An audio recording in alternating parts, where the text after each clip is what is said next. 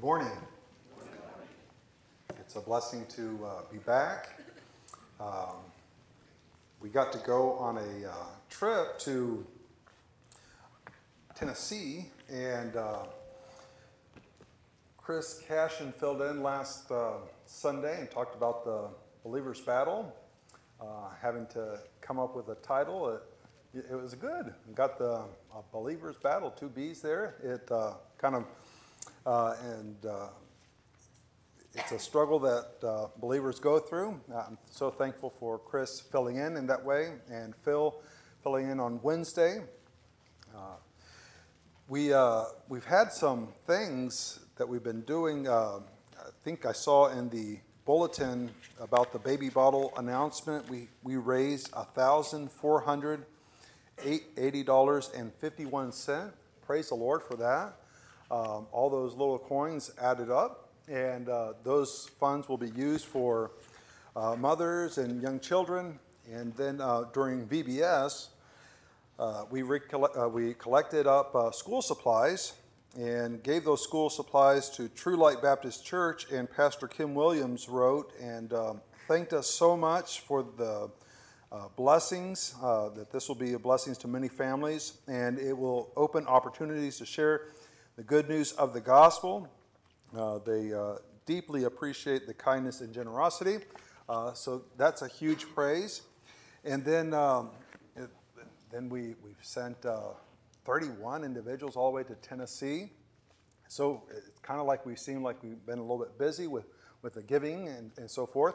Uh, but uh, I pray that we'll continue to not, not let off, but continue to think about opportunities to serve, serve around here, and to, um, uh, to serve in other places.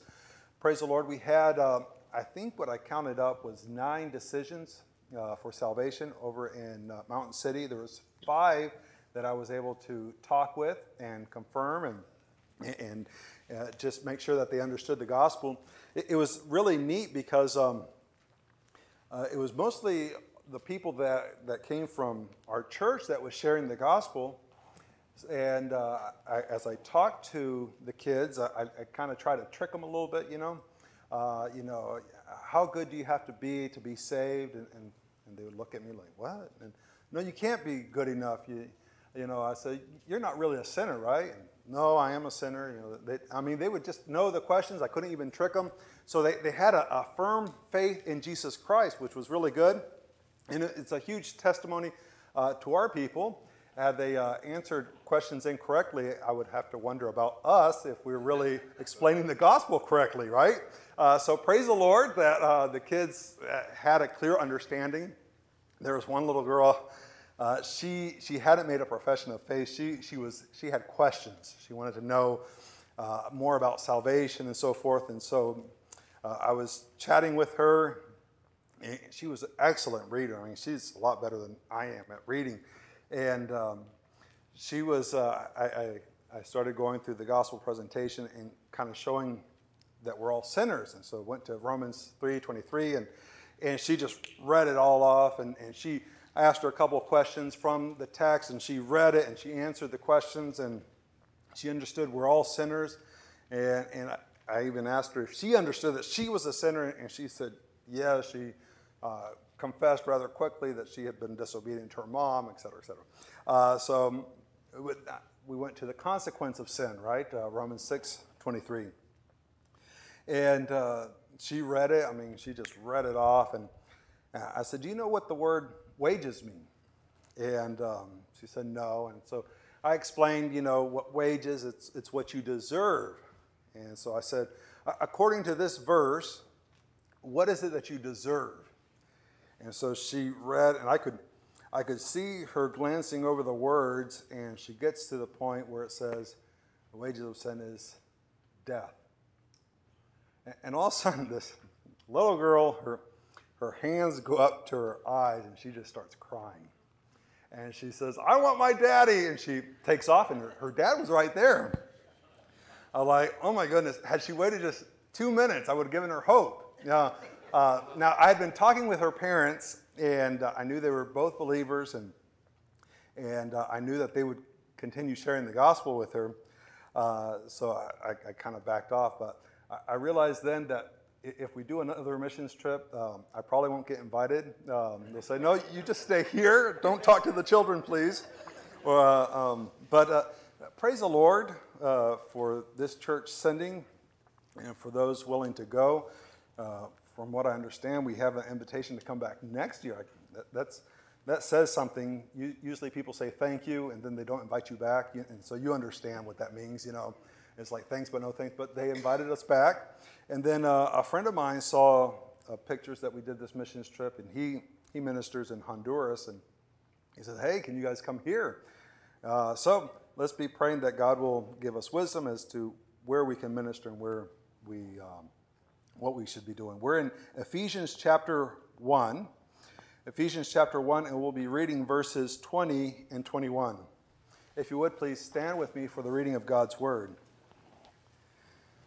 Ephesians chapter 1 uh, and verses 20 and 21, it says, Which he uh, brought about in Christ when he raised him from the dead and seated him at his right hand in the heavenly places, far above all rule and authority and power and dominion and every name that is named, not only in this age, but in the one to come. Let's pray. Father, I pray now as we look at this text that um, your Spirit would convict us. Father, that we would see those areas of our life that we need to change. And, and I pray that we will uh, be obedient and that we'll change them for your honor and your glory. Father, there might be someone here that is not saved. And I pray that the Holy Spirit would convict this person's heart and that they would see their need for a Savior, that they would understand that their sin separates them from you but, but Father, that there's, there's hope in Jesus Christ. Father, for other of us here, we, uh, we might be having a hope in something else other than Christ. We're saved, but our eyes have been taken off of you and, and, and put on earthly things. And I pray, Father, that you would change that, that we would repent of that, and, and that we would focus on you. In Jesus' name I pray. Amen. You may be seated.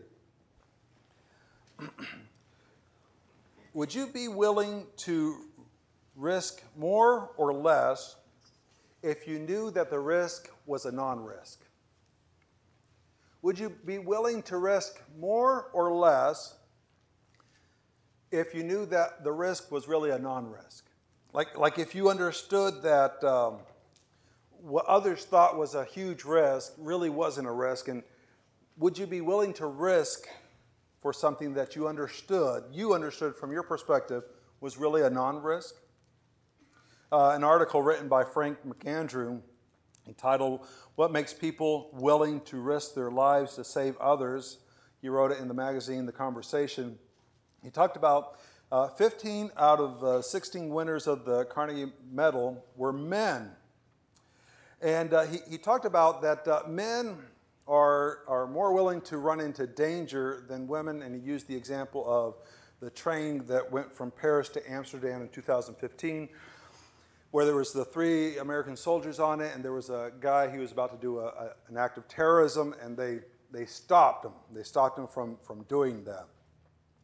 And, in the article, he, he kind of went into this whole thing of this evolutionary process of, of men and how they have developed evolutionary over the the years and centuries and blah, blah, blah, blah, blah, and went on and on and on.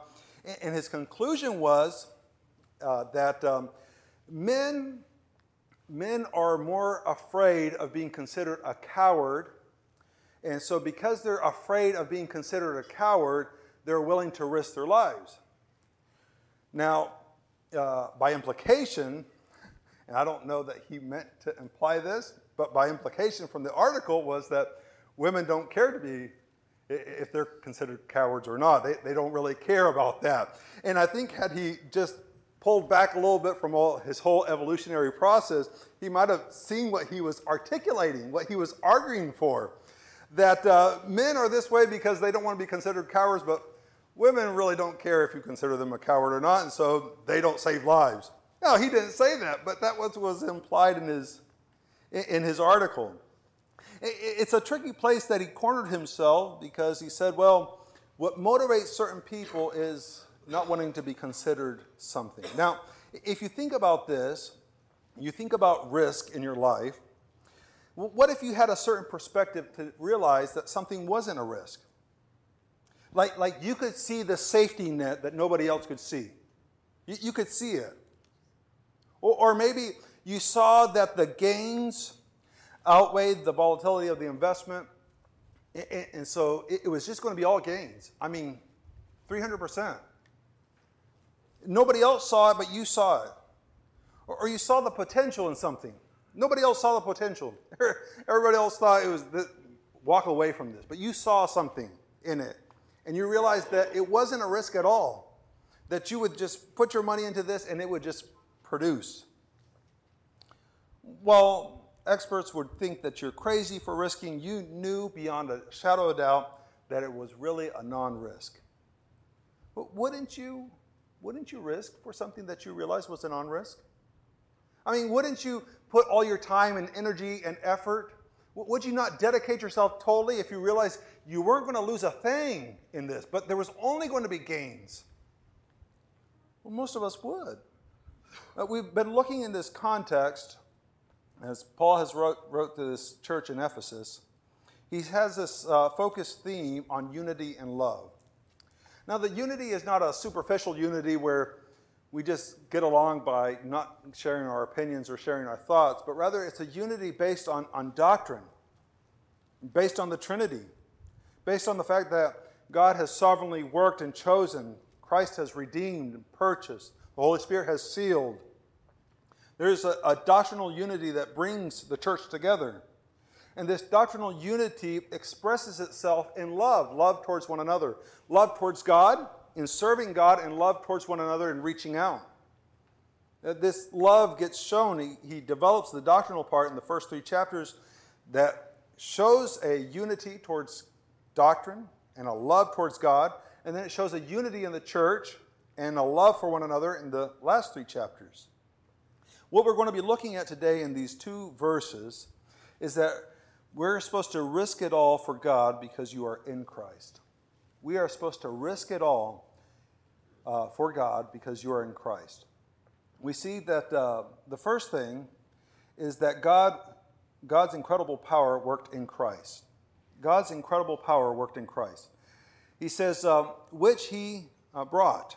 Now, the which goes back to its antecedent, which is uh, verse 19, and that is the surpassing greatness of his power so Paul is readdressing the surpassing greatness of his power, and he's saying that this surpassing greatness of his power is uh, he brought about in Christ. That word brought has this idea of um, to, to work, to put into operation, to make active. But it's not just to make active, but to make active in, in the sense of being effective. It's, in, in, other words, that it fulfills its purpose. You can have um, you can have some people working and uh, you tell them, uh, can you dig a straight trench here? And it looks more like an S. They, they have worked, but they haven't been effective. Whereas you could have an engineer who designs a bridge and, and it works. People can drive on it. It's effective. It, it has worked according to its capabilities so that it functions how it should. That's that word, and it says that He, God, has worked. He has operated, he has used his surpassing greatness of his power for this purpose. What? What has he worked out? He's worked it out in Christ. He's worked it out in Christ. God has used his capabilities, and he's used his capabilities all the time in his providence. How God works sovereignly to fulfill his plan for his glory. But in this case, Paul is addressing something specific that the surpassing greatness of his power is being worked out in Christ. In Christ. Now, that short little prepositional phrase is really reiterated a lot of times in this letter, more times than any other letter that Paul talks about being in Christ. And then there's the variance. For example, in verse 3, we see this aspect of being in Christ. Uh, it says, Blessed be the God and Father of our Lord Jesus Christ, who has blessed us with every spiritual blessing in the heavenlies places in Christ, How have we been blessed? We've been blessed in Christ. But then we can also see the variant of that, which would be verse 6 to the praise of the glory of his grace, which he freely bestowed on us in the beloved. So it doesn't say in Christ, but the beloved is Christ, and so therefore it's a variant of this being in Christ. Now, God the Father worked in the beloved. God put his capabilities, as it says, the surpassing greatness of his power. He put that in his beloved Son. Humanly speaking, we can kind of identify with that, using our ingenuity, our strength, and everything for our, our kids. Uh, Jesus makes mention of this in um, Matthew chapter 7, verse 9 and 11. You remember he's talking to the disciples and he's giving the Beatitudes, and he says, uh, verse 9, Or what man is there among you who, when his son asks for a loaf, will give him a stone? Or if he asks for a fish, he will not give him a snake, will he?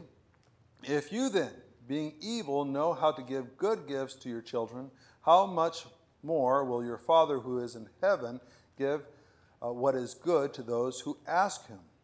He's teaching them about praying and asking of the Lord, and he says, Look, you humanly fathers know how to give things. I mean, it, it would be absurd that a kid comes to you and says, Hey, uh, I'm hungry. Can I have some bread? And you say, well, One second. You go out and get some of this bull rock out here and you go, Here you go. Enjoy. Uh, no, no one would do that. That would just be very mean. Or they say, Hey, I'd, I'd love to have some fish. And like, give me one second, I'll get you the fish. And they come back with a snake. No, no father would do that.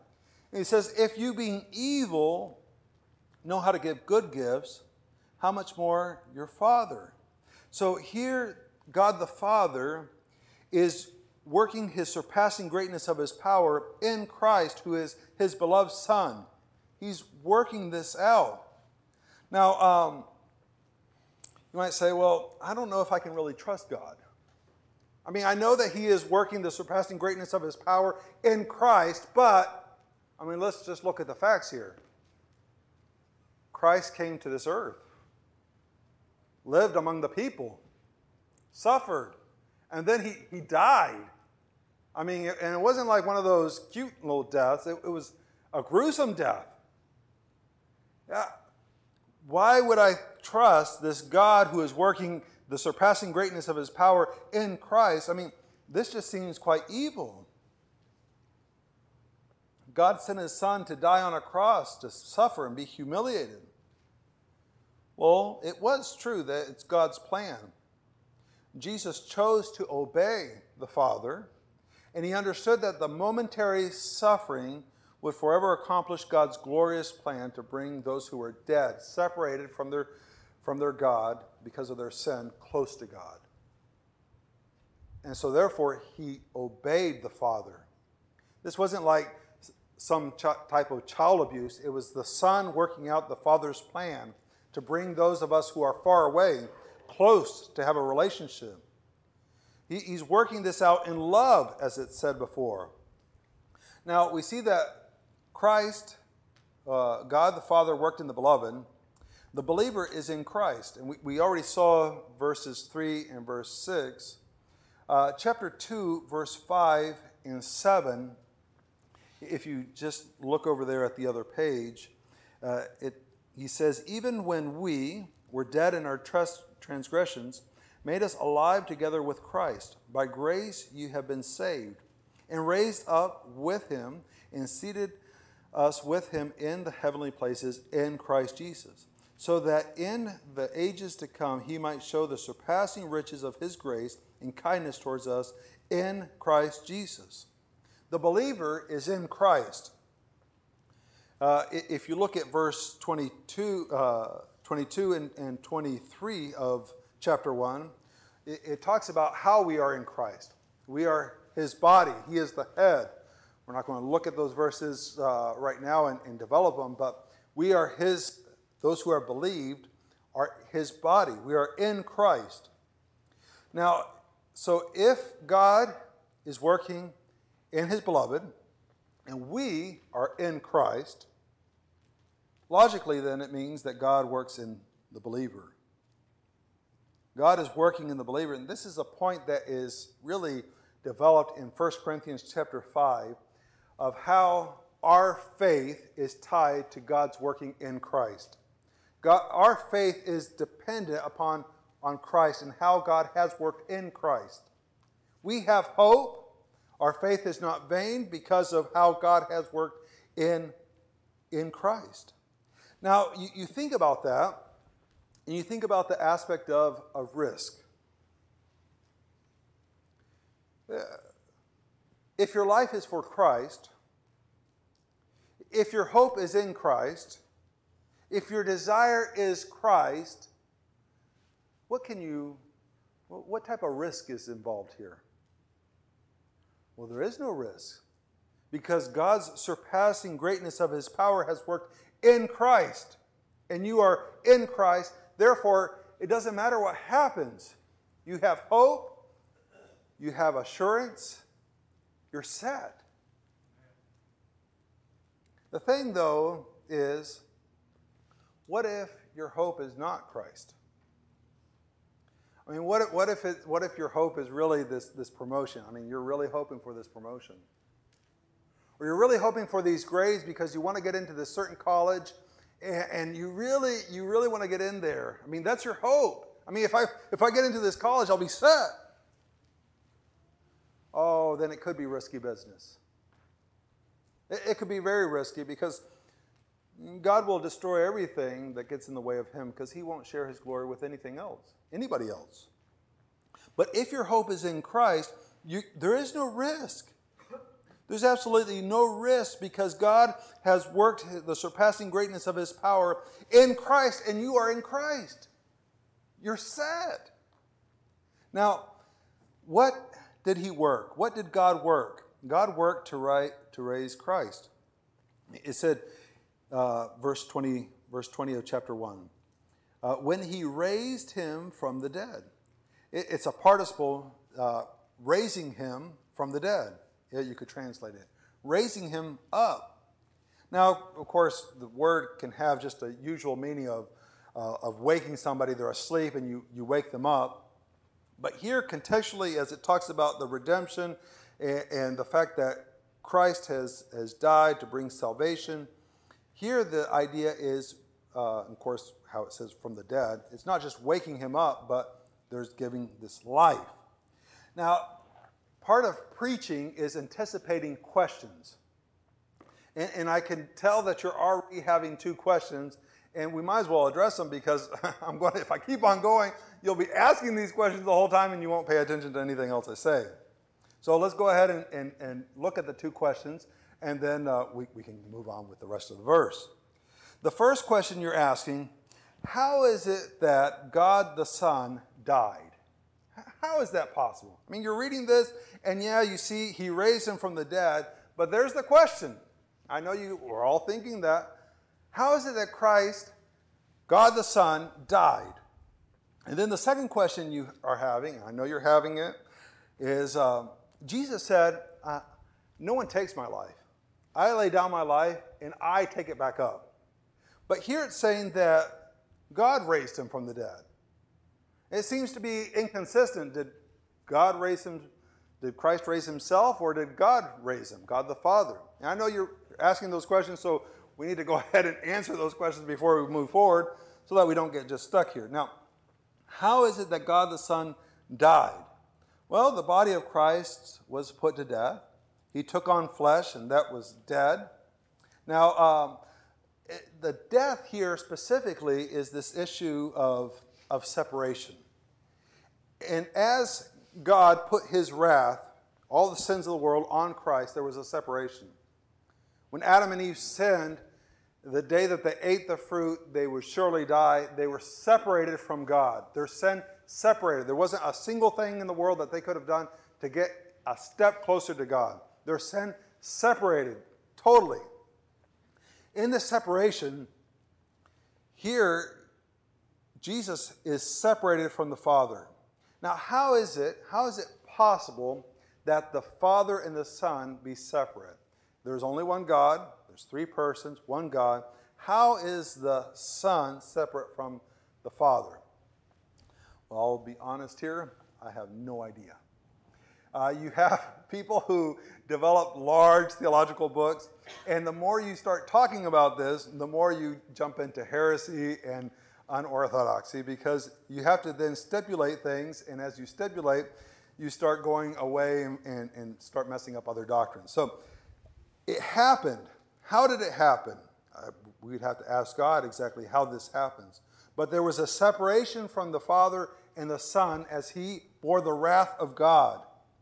Now, this, this, the other thing that happened is that he says he raised him up. Now, how did he raise him up? John 10, 18 is where Jesus says, Look, I lay down my life and I take it back up. But here it's saying that the Father raised him up. How are we to understand this? The way of understanding this is that Jesus uh, raised himself from the dead. The Father has approved his sacrifice. You, you can see this in Acts chapter 2, verse 22 uh, to 36. In those verses, if you want to go over there, Acts chapter 2, uh, Peter is preaching. He starts in verse 14 and, he, and he's going through and, and, and developing the sermon. In verse 22, he starts talking specifically about Christ. And in verse 24, it says, but God raised him up again, putting an end to the agony of death, since it was impossible for him to be held in its power. So there you have both aspects that Christ could not be held by death and that God the Father raised him. He, he develops this by using Old Testament text and he keeps on going. And then in verse 36 it says, Therefore let all the house of Israel know for certain that God has made him both Lord and Christ, this Jesus whom you crucified. This raising up was an approval on God's part of the sacrifice of the Son. So now that we got those two questions answered, we can keep on looking at our text here. God raised him, he approved of his sacrifice. It, it was finished, it's done. It, it, all his wrath was put on Christ. Now, as we see this, it says uh, he raised him from the dead. Uh, as you look at that, our faith is tied to the fact that God raised him from the dead. Our, our, 1 Corinthians chapter 15, 12 through 19. Uh, our hope would be in vain if this didn't happen. We would, we would not have any hope at all. We, we would be wasting our time being here this Sunday morning. We could be at home watching cartoons. If Christ has not raised from the dead, there's no point in being here. There, there's none at all. But the fact that God's surpassing greatness of his power worked in Christ to raise him from the dead, we have hope. Now, that hope allows us to risk in, in, ways that other people who have who do not have Christ cannot risk. Like you can risk to be a bondservant, as Paul was. You can risk by forgiving those who have sinned against you. You can rest by dropping your pride and stop demanding control over every situation in your life because your life is safe in Christ.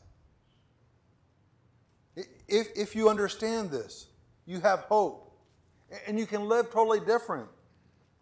Now, but if your hope is not in Christ, you're not going to be willing to serve because that will take time away from serving yourself. You're not going to be able to forgive because if you forgive, if you forgive, they might do it again. they will do it again. You know they will. You know they're going to do it again, so you can't, you got to hold that little bit of bitterness and, and remind them that they've done wrong. It really helps to remind them. They really appreciate it when you tell them over and over again, you failed. If your hope is not in Christ, you're going to have to try to control your world.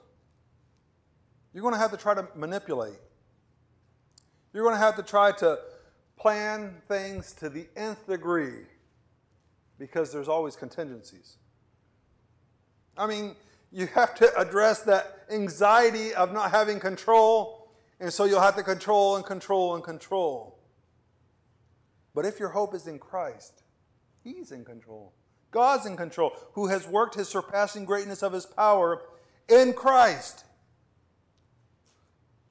One who has faith in God, who worked in Christ, a believer, there's hope there. It's not a risk. You're not losing anything because you're secure in Christ. Now, not only did he work, God worked to raise, but also to seek Christ. That, that word uh, seating is also a participle, and it has um, not only the idea of just sitting down, but authorizing, putting, uh, installing, or appointing.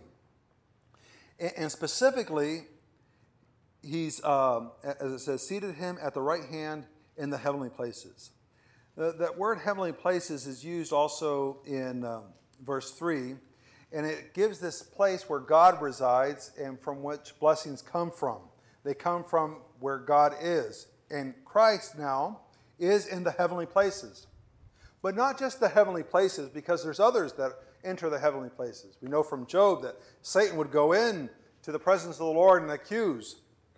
Uh, we also know that believers are in the presence of the Lord. He's not just in the presence of the Lord. Where is he? He's at the right hand, at the right side. He's there at the right side, at his right hand. It's a place of sovereignty, of prestige, of, of honor. It, it echoes to Psalm chapter t- uh, 110 and verse 1, where he says, The Lord says to my Lord, Sit at my right hand until I make your enemies a footstool for your feet.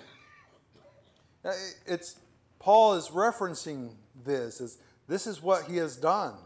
He's seated. He has that place of authority in the heavenly places. Now, uh, just to clarify a little bit more, in case we're not understanding, he goes into verse 21. In verse 21, he says, far above. It's a, um, it intensifies the preposition, even further above. Uh, further above all rule and authority and power and dominion. That word dominion has the, idea of lordship. He, he's above all lords. This is where he's been placed, far above. There, there's no one that comes close. Now, there is some debate as to is this talking about earthly people or is this talking about spiritual realm? And um, it could very easily, since it says it's qualified by all, be all. He's over all, spiritual and physical. God has placed him here at his right hand, far above and in every name that is named, not only in this age, but in, also in the one to come. Now, when we get into this fact of this age, it, uh, it presents a little bit of problem. What in the world is this age? What are we talking about when we talk about this age? Uh, and, and there's several different ways that we can understand this. The first is uh, the Bible seems to present three, three ages or, or three tenses. A past tense, uh, 1 Corinthians chapter 10, verse 11, he, Paul writes that those things that happened in the past are for us to study and to know. Not to live back there, but to know what, what happened. Uh, there's the present tense, which is where God reveals his will. And in every time period, there's always a present tense where God has revealed his will and he has an expectation of what he wants people to do. And then there's the future. And the future, as it says here, and what will come, uh, it's anticipating the future rule of God. Well, you find hope in suffering in the future. You, you find what you need to change because the future is coming and, and you don't want to live how you're living. You want to uh, change for God's glory. So it, it could be that. It could be that this present age is, as some would consider it, the time of the Gentiles. Luke chapter 21, verse 24. Uh, this idea gets developed really in the book of Daniel.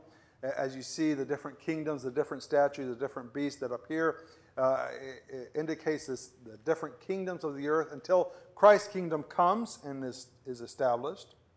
Some look at this present age as the new covenant. Jeremiah 31, 31 through 34. If you remember when Jesus is talking about the Lord's Supper, he says, This is the blood of the new covenant.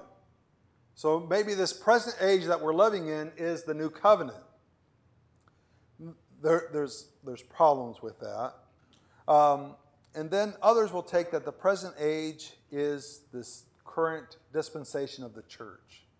Contextually, verses 22 and 23 talk about that uh, he's put everything uh, subject under his feet and gave him as head over all the church, which is his body, the fullness of him who fills it all in all. Contextually, I think this present age is talking about this church age that we're in. But, and then he says, but as it says in, in verse 21, but also in the one to come. Now, the one to come, what is that one? Usually people identify this one as the messianic kingdom, when Christ will establish his kingdom here on earth. Now, as we see this, we see that Christ is being seated. And before we move forward, like I say, you always have to anticipate questions, and I see the questions that you're having. And the question is, what is being involved in seating Christ in the heavenlies? what is going on here? Uh, and there's two main interpretations for this. The first is that Christ is being enthroned in heaven, the enthronement of Christ. Now, this enthronement looks a, a little bit different in every situation, depending on how people interpret it. Some see this enthronement as, as in the parable of the mustard seed how the mustard seed gets planted and it's very small and it starts to sprout and sprout and grow and grow and, and get very big. And, and then all the animals and everything come and, and are under it and, and, there's blessing. And so people see that um, this uh, messianic kingdom that, that's happening right now, that as Christ has been enthroned in heaven, that it has already started and we're living in Christ's kingdom right now. It, it's kind of flourishing. If you read the newspaper, the flourishing isn't happening too much right now, right? It's, it's kind of like maybe we're in a drought or something. You know, it's, it'd be hard to really develop this. And uh, some people have abandoned this, but some people still hold strong. They've got it tattooed on their chest, and so they have to keep on talking about it. Others say, no, no, it's not a physical kingdom where he's, he's establishing. This is, a, this is a spiritual kingdom. You, you accept Christ into your heart and he sits on the throne of your heart and, and he rules your heart. And some say this is an enthronement of a spiritual kingdom and it's actualized in the hearts of individuals. That has a lot of problems. When you start seeing how God, how Christ will rule when he sets up his kingdom with a rod of iron, and you see how good Christian men act and how good Christian women act, you, you have to say, is really Christ reigning in that person's heart with a rod of iron? It, it doesn't congeal. I mean, you can have a sloppy theology and keep on living, but it doesn't really congeal. It, it doesn't make real, a lot of sense. And then some say, well, it's, uh, it's a little bit different. What, what it is is Christ is enthroned, and he's right now enthroned spiritually, and then later on, he'll be enthroned physically. So that, now that's a marriage of both of them. And um, it, his kingdom is spiritually right now in our hearts and then physically later on. Again, it, it, it could be, you could develop it like that, but when you look at how Christ presents his kingdom and how he's going to be ruling, you have to really ask is Christ ruling that way in our hearts? I mean, you have to make a lot of accommodations to make this thing work, you know? It's like um, jigsaw puzzles that don't really fit, and you just kind of, at the end, just kind of tape them all there, and I'm done, you know. Uh, you could hold it like that. The second way of understanding this, I think, is better. That what Christ being seated, God is the one ruling, and Christ is waiting for the Father to give him his physical kingdom. It's still something future. It's still something that will happen. It hasn't happened yet. Uh, Psalm 110 anticipates a future time when all enemies will be put down. It anticipates, so what's happening right now? Well, well, Christ is acting as a as an intercessor, as an advocate, as a, as a priest for believers, as the great shepherd. That's what he's doing right now. He's head of the church.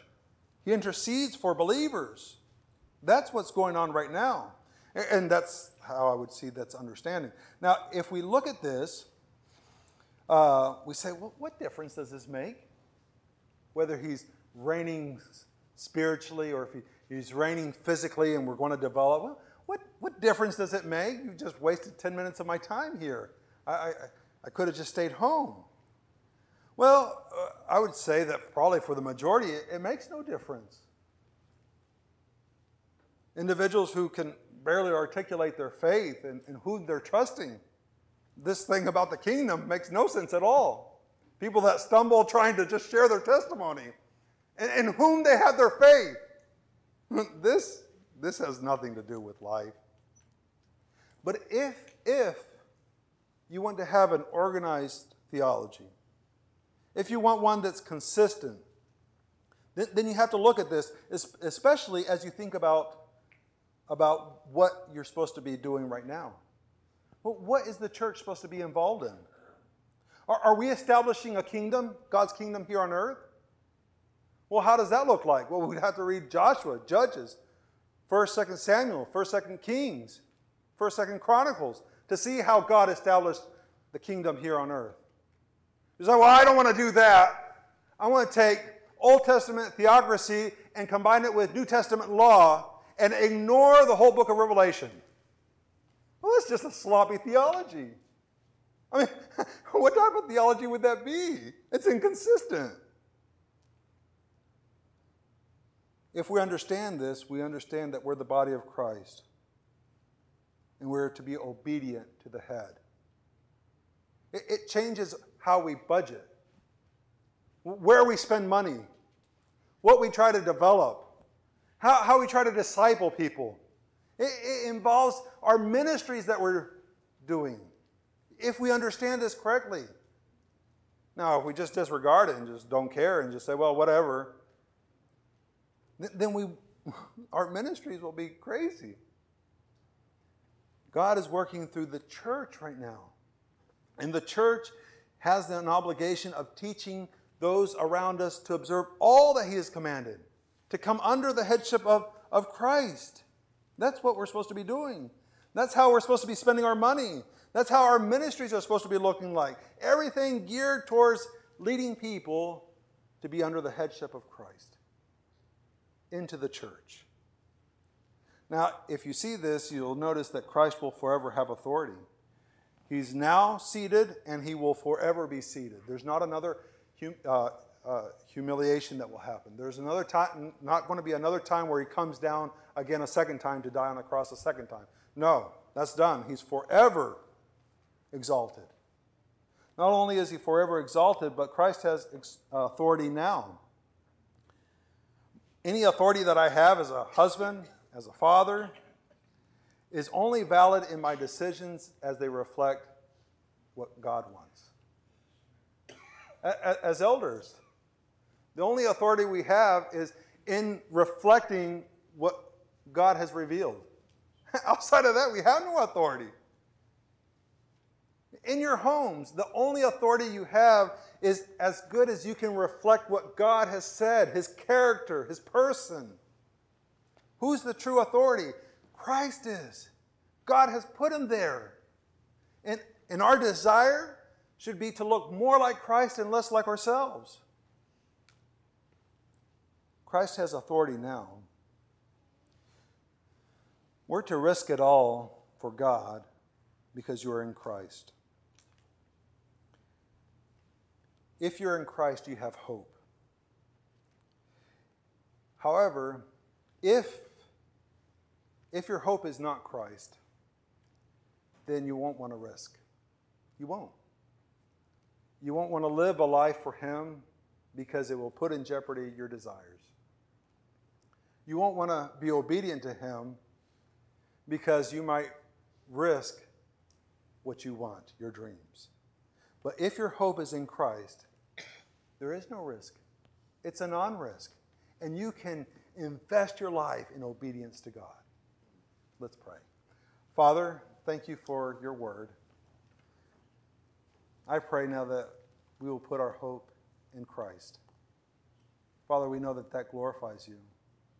Father, there might be someone here that's never accepted Christ as their Savior, and I pray that today will be the day of salvation, that today that they'll come forward and that they'll put their faith in Jesus Christ. Father, I pray for other of us who we haven't been living under the headship of Christ. We've been determining our own purposes and our own dreams. I pray that we will repent of those and that we'll put our hope in Christ. In Jesus' name I pray. Amen.